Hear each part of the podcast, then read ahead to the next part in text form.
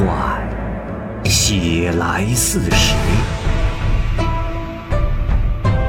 时有其人，传有其事。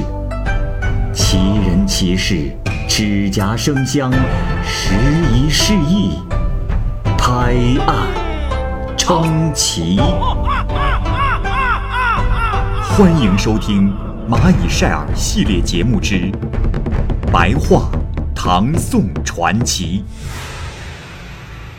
蚂蚁播讲。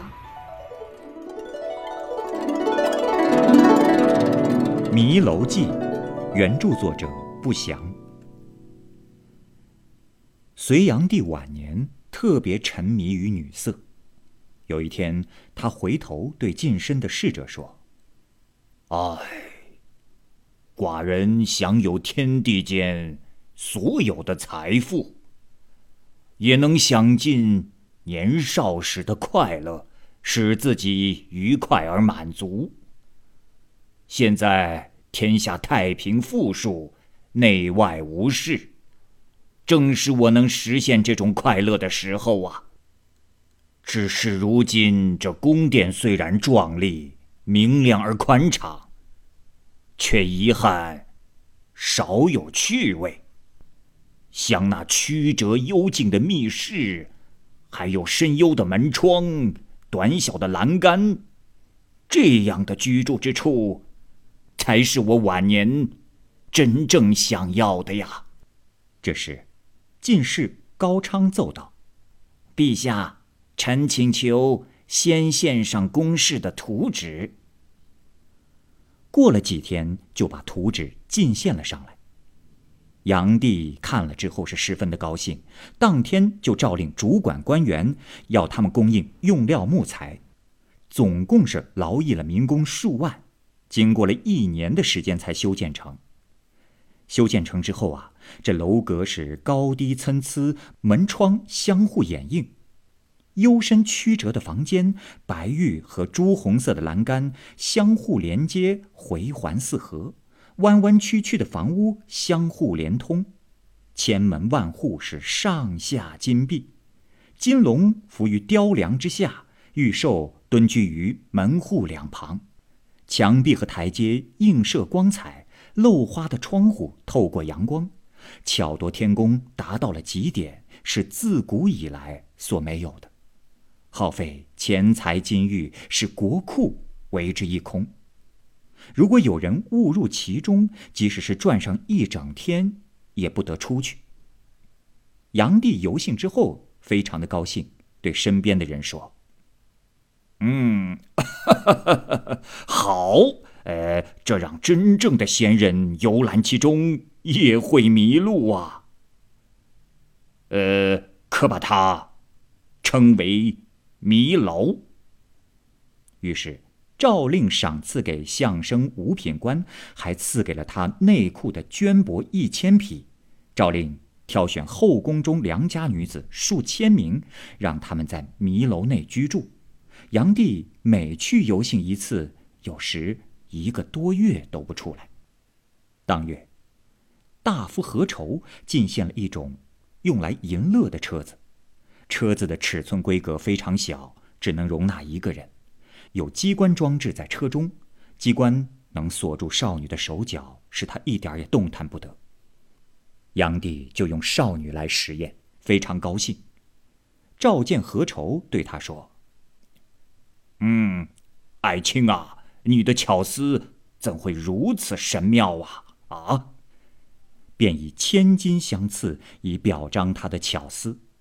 何愁出来之后，向人谈起车子的机巧。有识得造车意图的人说：“哎呀，我说大人呐，这种东西是不合乎道德的器械呀。”何愁又进献了一种可以转动机关的车子，用人拉它可以上升，登临阁楼，如履平地，在车中与女子同乐，女子会自动摇摆。炀帝就更为的高兴，他问何愁说：“呃，此车叫什么名字啊？”何愁说：“呃，这，哎，陛下，呃，这是我随意制造的，还没有起名字。呃，希望陛下赐他佳名。”炀帝就说：“嗯，呃，你靠自己的巧艺制造出了此车，我得到它，呃，凭借我的心意来用它取乐，呃，那就取名为任意车，可好啊？”何愁再三拜谢而去。另外。炀帝令画工描绘男子与女子合欢的图画几十幅，悬挂在阁楼之中。那一年，上官石从长江以南被替调回来，上官石用乌铜铸造了八扇门板，每扇高五尺，阔二尺，将它打磨光滑，成为镜子，作为屏风，可以环立在寝室的四周。上官时。便将其进献到皇宫中，炀帝呢就将这铜屏风放在了迷楼内，每每与女子在此寻欢作乐。炀帝曾说：“嗯，好，呃，图画只能画出人的假象，呃，这可以得到人的真容，呃，远比绘画要好过万倍呀。”然后，又以千金赏赐上官时。炀帝在迷楼中日夜沉迷于荒淫之中，耗费了精力，感到十分的疲惫。他回头对进士说：“唉，我回忆初登位时很辛苦，却睡不着觉。呃，枕在妇人身上才能合上眼睛。呃，刚要入睡，就又醒了过来。如今……”这一睡倒就迷迷糊糊醒不过来，呃，接近女色也感到十分的疲劳，这是什么缘故啊？这一天，近臣王毅上奏道：“陛下，臣是个残疾人，乡巴佬，做事处处不如别人，生在旷漠而极遥远的地方，幸而……”被进贡入朝，能供后宫打扫杂役之用。陛下特别加爱于我，臣曾自阉以侍奉陛下，从此出入于卧室之内，来往于后宫诸事之间。目前陛下亲信中没有一个能像臣这样，臣因此能私下翻阅宫中的书籍，反复玩味。略有所得呀。臣所说精气，表现为人的耳聪目明。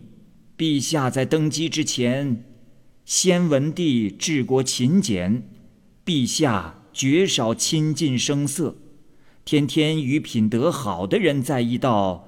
陛下的精气充实于内，神志清明于外，所以日夜不想睡觉。可是这些年来，陛下声色之事太多，后宫内都充盈了。陛下白天黑夜的游乐宴饮在其中，非元旦等重大节日，陛下又何尝曾去过前殿呢？其余的日子也大多数不受朝拜，偶尔引见远来的宾客，受不定时的朝贺。也只是到很晚才坐朝，而做不到片刻，陛下又要起身回后宫，把精力有限的身子投入到了无穷无尽的欲望当中。臣知道，陛下若是这样下去，非精疲力竭不可啊。臣听说古时有一个山野里的老人。独自在一块大石头上又歌又舞，人家问老人说：“你怎么独自一人如此快乐呀？”那老人说：“我有三件乐事。”人家问他哪三件，老人说：“人生在世，难得遇见太平时事。我现在没有看到战争杀戮。”这是第一乐。人生在世，难得肢体完好无缺。我现在没有残疾，这是第二乐。人生在世，难得老来健康长寿。我现在已经八十岁了，这是第三乐。听到老人这样说，那人叹赏赞息而去。陛下呀！如今您享有天下的富贵，尊荣轩昂飘逸，光彩似龙，风姿如凤，而不自己珍重爱惜，心里所想全在山野老人所想之外。臣是微不足道的人，难以想出可以报效皇恩的主意，不知忌讳，冒犯天颜。说完，就伏倒在地，流泪哭泣。炀帝就命人把他扶了起来。次日，召王毅来对他说：“爱卿啊，呃，我昨天晚上细想了你的话，呃，觉得很有深意道理。爱卿是真正爱我的人呐。”便命王毅在后宫中找一间净室。自己住在里面，所有的宫女都不得入内。可是就住了两天，炀帝就愤然的出来说道：“，嗨，怎么能郁郁寡欢的呃住在这样的地方呢？呃，像这样的日子，即使活到千万岁，又有什么用啊？”便又到迷楼里去了。这迷楼中宫女无数。后宫不能侍寝于皇帝的也极多。后宫宫女侯夫人有美色，有一天她悬梁自尽了，她的手臂上挂着一个锦囊，里面装有文章，左右就将这个锦囊取下来进呈给了皇帝。原来是一首诗，有名为《自感》的诗三首：庭觉欲辇迹，芳草。渐成科，隐隐闻箫鼓，君恩何处多？玉器不成泪，悲来翻墙歌。庭花芳烂漫，无计奈春何？春阴正无际，独步亦如何？不及闲花柳，翻成雨露多。意思啊，是说庭院里不见御驾经过，杂草已经长满了院子，隐隐的听到箫鼓之声。君王的恩宠何处最多？想哭泣，但是没有眼泪；悲哀时，反而勉强的唱歌。庭院里的花正开得烂漫，对春光真是无可奈何。春季里阴云密布，独自漫步，心情如何？我命运不及花草树木，他们所受的雨露反比我多。又有看梅诗两首，说：“泣血无消日，卷帘十字频。庭梅对我有怜意，先露枝头一点春。相亲寒燕好，时谁是天真？”玉梅邂逅杨和志，散与群芳自在春。意思是说，阶前的雪未有消融的时刻，卷帘时自己皱眉蹙额。庭院里的梅花对我有怜爱之意，它在枝头上先露出一点点的春色。寒冷中艳色正好香气清，谁能够识得它的一片天真？玉梅凋谢后。阳和之气到来，散在群芳中，化作自在的青春。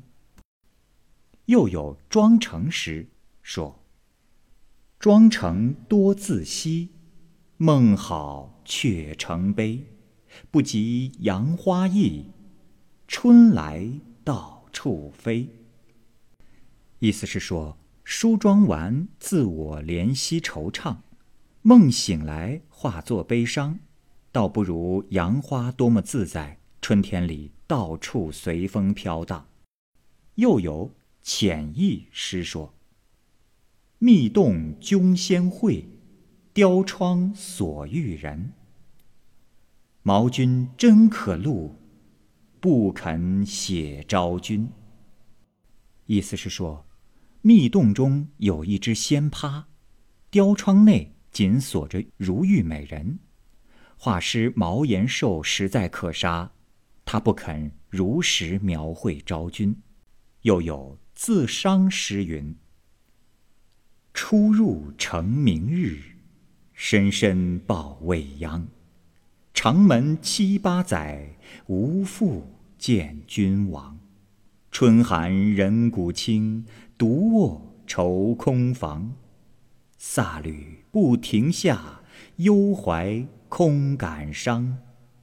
平日心爱惜，自带聊非常。美色反成器，命薄何可量？君恩实疏远，妾意徒彷徨。家起五谷肉，偏亲老北堂。此身无羽翼，何计出高墙？性命诚所重，弃歌良可伤。悬泊诸洞上，肝肠如沸汤。饮井又自惜，有若思牵肠。毅然就死地，从此归冥乡。这呢是一首绝命诗，总体来讲呢，是以非常幽怨的心情，表达了对皇帝的不满。大致的意思啊，是说刚到宫女居住的地方，就向金銮殿奏报过情况，在长安已经住了七八年了，却从没有见过君王。春寒料峭的时候。也只能独守空房，愁上加愁，对君王的思念日复一日。我呀，只能上吊自杀，来了断情丝，奔赴民间，解脱苦海。炀帝读了他的诗，禁不住的伤感。他又往前看了尸体，说道：“唉，他已死去。”面容还像桃李花那样美丽呀！于是紧急召见中使廷许府，说：“我问你，派你去后宫选择女子进入迷楼，为什么单单不要此人？”就命令将许廷甫投入监狱，赐他自尽，用厚礼殡葬了侯夫人。炀帝每天吟诵侯夫人的诗，酷爱其文，就命令乐府配乐唱歌。炀帝又亲自到后宫挑选百名女子进入了迷楼。大业八年，方士某谦进献大丹，炀帝服用后，当思愈发不可抑制，一昼夜与数十女子交合。到了夏天，炀帝感到内心烦躁，每天要喝上几百杯水，还不能解渴。医官莫君熙上奏说：“陛下心脉繁盛，元气太虚，多喝水会生大病啊。”于是进献方剂治疗，并请求放一个冰盘在皇帝的面前，使皇帝能够早晚的看到他。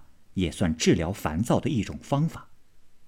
从那以后，各院美人都去买冰来做冰盘，希望以此让皇帝光临。京城里的冰因此价格飞涨，藏冰之家都获利千金。大业九年，炀帝再次游幸江都，有迷楼宫女敬业高声歌唱道：“河南杨柳谢。”河北李花荣，杨花飞去去何处？李花结果自然成。这里啊，杨柳暗喻的是隋炀帝杨广，而李花呢，暗喻的是唐高宗李渊。而此女所吟唱的歌曲呢，暗示着隋朝将灭亡，李唐王朝将兴起。炀帝听到了此歌声，就披衣起身细听，召来宫女问他说：“我问你，是谁让你这样唱的？还是你自己唱？”宫女说道：“陛下，臣妾有个弟弟，他从民间听到了这首歌，说道徒儿童多唱此歌。”炀帝听后沉默了良久，说道：“唉，是上天在启示他们，还是有人在启示啊？”炀帝于是要了一杯酒，自己唱道：“公木阴浓燕子飞，兴衰自古满城悲。”他日迷楼更好景，宫中土叶变红灰。意思啊是说，皇家的树荫浓密，燕子飞翔，兴衰自古如此，莫太悲伤。有朝一日，迷楼会有更好的美景，宫中所吐露的艳色会变成红光。这首诗啊，其实也可以理解成是谶语。暗示着后来，唐太宗将迷楼烧毁，火光满天。唱完之后，炀帝不胜悲伤，进士奏道：“陛下为何如此无缘无故的悲伤啊？呃，陛下所唱之歌，小的并不知其意。”炀帝说：“呵呵呵，休问。”他日自会知晓啊！后来，炀帝幸游江都。唐帝统兵号令进入京都，看到迷楼，大惊着说：“好一座迷楼！这都是老百姓的血汗啊！来人呐，将其烧毁！”就下令将它毁灭。这火过了一个月都未熄灭。前面的歌谣和诗歌中所说的都一一应验了，方知世代兴亡，并非偶然。好，这个故事就先讲到这儿，欢迎您继续关注《蚂蚁晒尔》系列故事《白话唐宋传奇》。感谢您的收听，我是蚂蚁。